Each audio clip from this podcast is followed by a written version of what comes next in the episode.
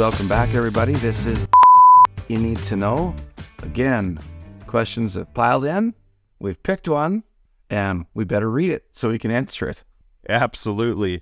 Uh, we're getting just this whole like swath of types of questions, and and part of us to try to give you a little variety, the spice of life, as it is, in in difference in questions.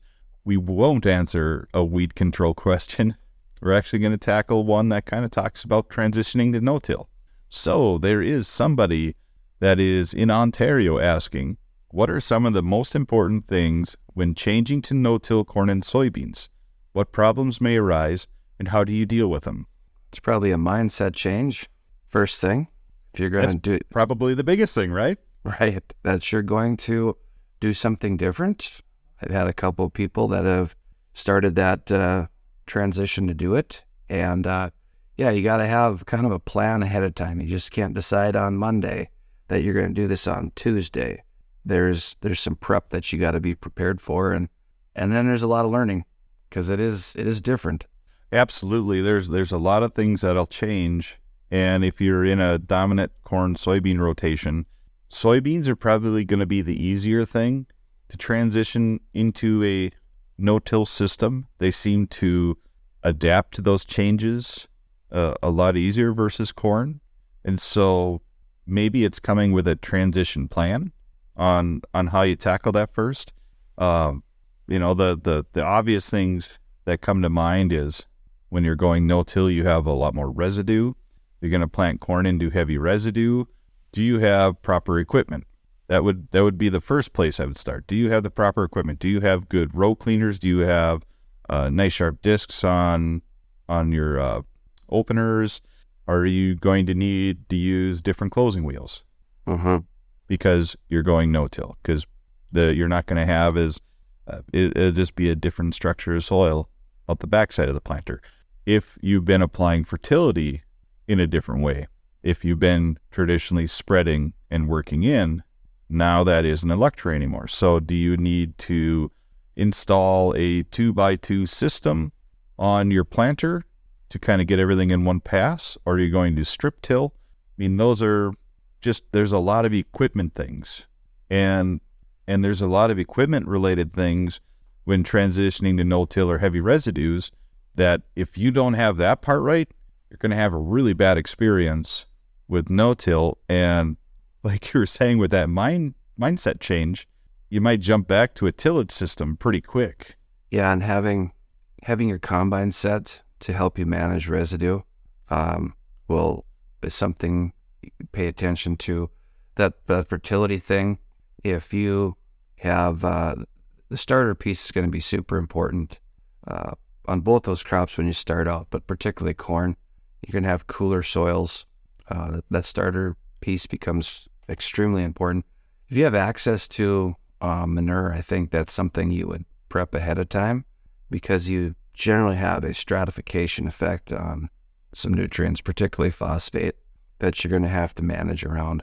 And then from there, it's uh, you're going to probably have to have some sort of plan ahead of time for specific weeds because you you will have a shift in your species uh, that'll occur.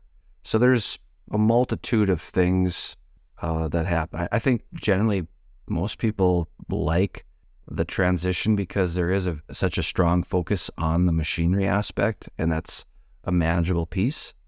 Down, downforce and some of the cool things that they that you can get on equipment to help do that. But I don't. I have a lot of guys that I'm, I don't. I wouldn't. They say they no till. What they're really doing is it's so, they direct seed soybeans, and uh, so that is you just have to be prepared for some of the. Uh, there's a, there's a multitude of things you got to get pre- prepped for. So And the equipment thing is probably one of the easier things to manage. That's the one thing that I think we can all see direct impact from instantly when you manage things with equipment correctly to get good seed to soil contact, uh, better emergence, uh, working through heavy residue, all that. What you need to prepare for is usually after year one of starting a no till system, usually things are good to start, but then there are going to be just things soil biology and fertility wise that are going to change outside of weeds. Mhm. that are going to make it challenging for you. And this is where the mindset change needs to happen. You, you just have to have it in your head that it's going to take generally five to seven years to see the full effects of seeing improved yields from no till. So, what will happen after year one's done and you go, let's say years two through five for sure, uh, a lot of circumstances, you're going to actually see yield declines. There are going to be big things that change. And, and a big part of that is you're not working a lot of residues into the soil anymore. Everything sits on top. When you work residue into the soil, you have decomposition, you have uh, nutrient release through mineralization, through the soil bio- biology that's in there. Now you're not feeding that anymore. It's sitting very concentrated and on the top side.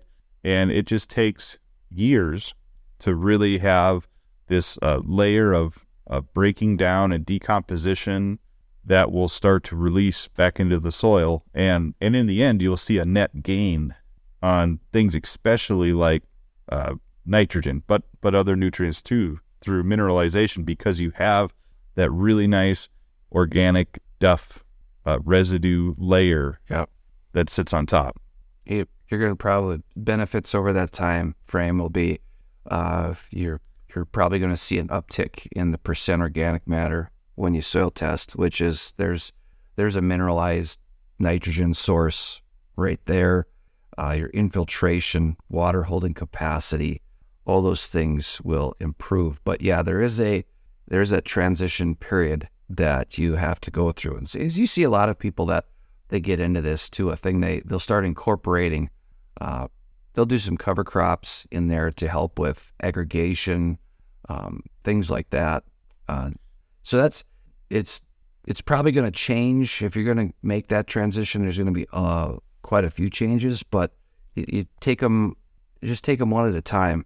Don't if you get if it's all the big stuff, it's going to get overwhelming.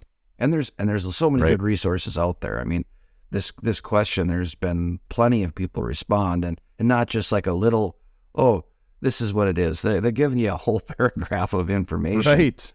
So that's really that's really helpful because then you can, oh yeah, that's right. You know, I was I wasn't thinking about that piece, and then you can go access some of the people on the app, I guess. Right. And, there, and there's a lot of people, not only on this app, but just other places that have that they have a lot of knowledge here. And so there's going to be more people that reach out because this is a pretty fresh question. This is only asked uh, the day prior to us recording this. So I assume there'll be more before the time this airs in another week when Yeah. it comes out. But uh, something else to consider too is how can you diverse? Well, okay, so part of that that hangover too is when you don't have that natural uh, nutrient cycling because you're not working the soil all the time and you're changing the biology.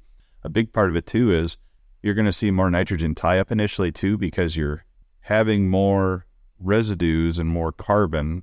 Just it's it's all the roots and all the residues above ground that aren't being incorporated and broken up and worked in the soil that would normally mineralize. Now that's actually going to tie up initially a lot of your nitrogen that you apply. So that's in your soybeans, you probably don't see that as much, but in corn, you're going to see a pretty direct impact to that where you go, hey, normally this is how much N I use and I can get this much yield.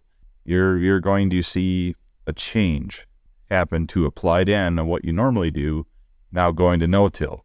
You're, you're going to notice that impact. Uh, it, it's hard to say the amount of residue, um, the season, all that could impact what that number actually is. Just know that you're going to see nitrogen tie up temporarily because of the, the change in the system. And and you're not going to be as efficient with your nitrogen initially and that so there's a lot of reasons for people to want to just jump back into tillage after going into a system like this. Yeah, You're going to get used to that. That's probably in your area deal with the most is surface applied or it's injected to some degree, but not spread on the ground and worked in. You're gonna if you're not doing that, it, it will change. But some of the research that uh, Dr. Dave Franzen has done in the state is that the amount of credit now once you've been in the system for I think he uses six years that comes back to you because of the system you're in and and our and some of its geography too um, of how it plays out. that that comes back to you. Plus all the other benefits of uh, notably less wind and water erosion. So you're you're keeping the things on your field that are going to help you long term Mm-hmm. do all the things that that mineralization, nutrient cycling, uh, aggregation, all that cool stuff. But yeah, there there's a pain period. But I think anybody that you talk to that's that's done this, it the benefit is outweighs it, and they're super happy that they did it. I would I would agree with that. Those that make it through that period, I think realize the benefits of that and go, this is a good system to run. And then they are very careful about uh, when they plant, when they harvest, all that, so they are not uh, creating things that they have to fix with tillage. But um, you know, another point to bring up too, like we talk this five to seven year period in North Dakota. It's a big difference from Ontario. So not only are you guys a lot further south of us, Mm-hmm. but you're also a lot further east, and you're in, uh, you know, you're with all the the lakes right there, the Great Lakes. You have a lot more moisture. You're going to have a lot more heat. You're going to have a lot more microbial activity for longer than us too. So that period of having issues while you're transitioning could be shorter than what we're saying. And another thing to consider, I would just add this too, is you, you say a corn soybean system, but I know there's plenty of wheat acres that are grown in that part of the world too. And having wheat introduced into that rotation, I think could be extremely helpful, not only just on a soil biology side of things, and and maybe seeing uh, yield differences as far as eh, you know helping you get over that yield hangover thing that's going to happen from transition. But you have the ability to do things like cover crops. I think the more diverse you make the soil system versus a two crop system when you're going to no-till, the more species you can introduce, the more crops you can introduce, the more you can just keep that soil alive for longer during the season with things growing in it. I think you can overcome what what you're seeing in that transition period, and you could shorten up that period where you see reduced nutrient uptake and reduced nutrient cycling and all that going to a no-till system. And then the question on what, what problems may arise. Uh, everybody can look for problems. There's also things that there's benefits to, but then how do you deal with them?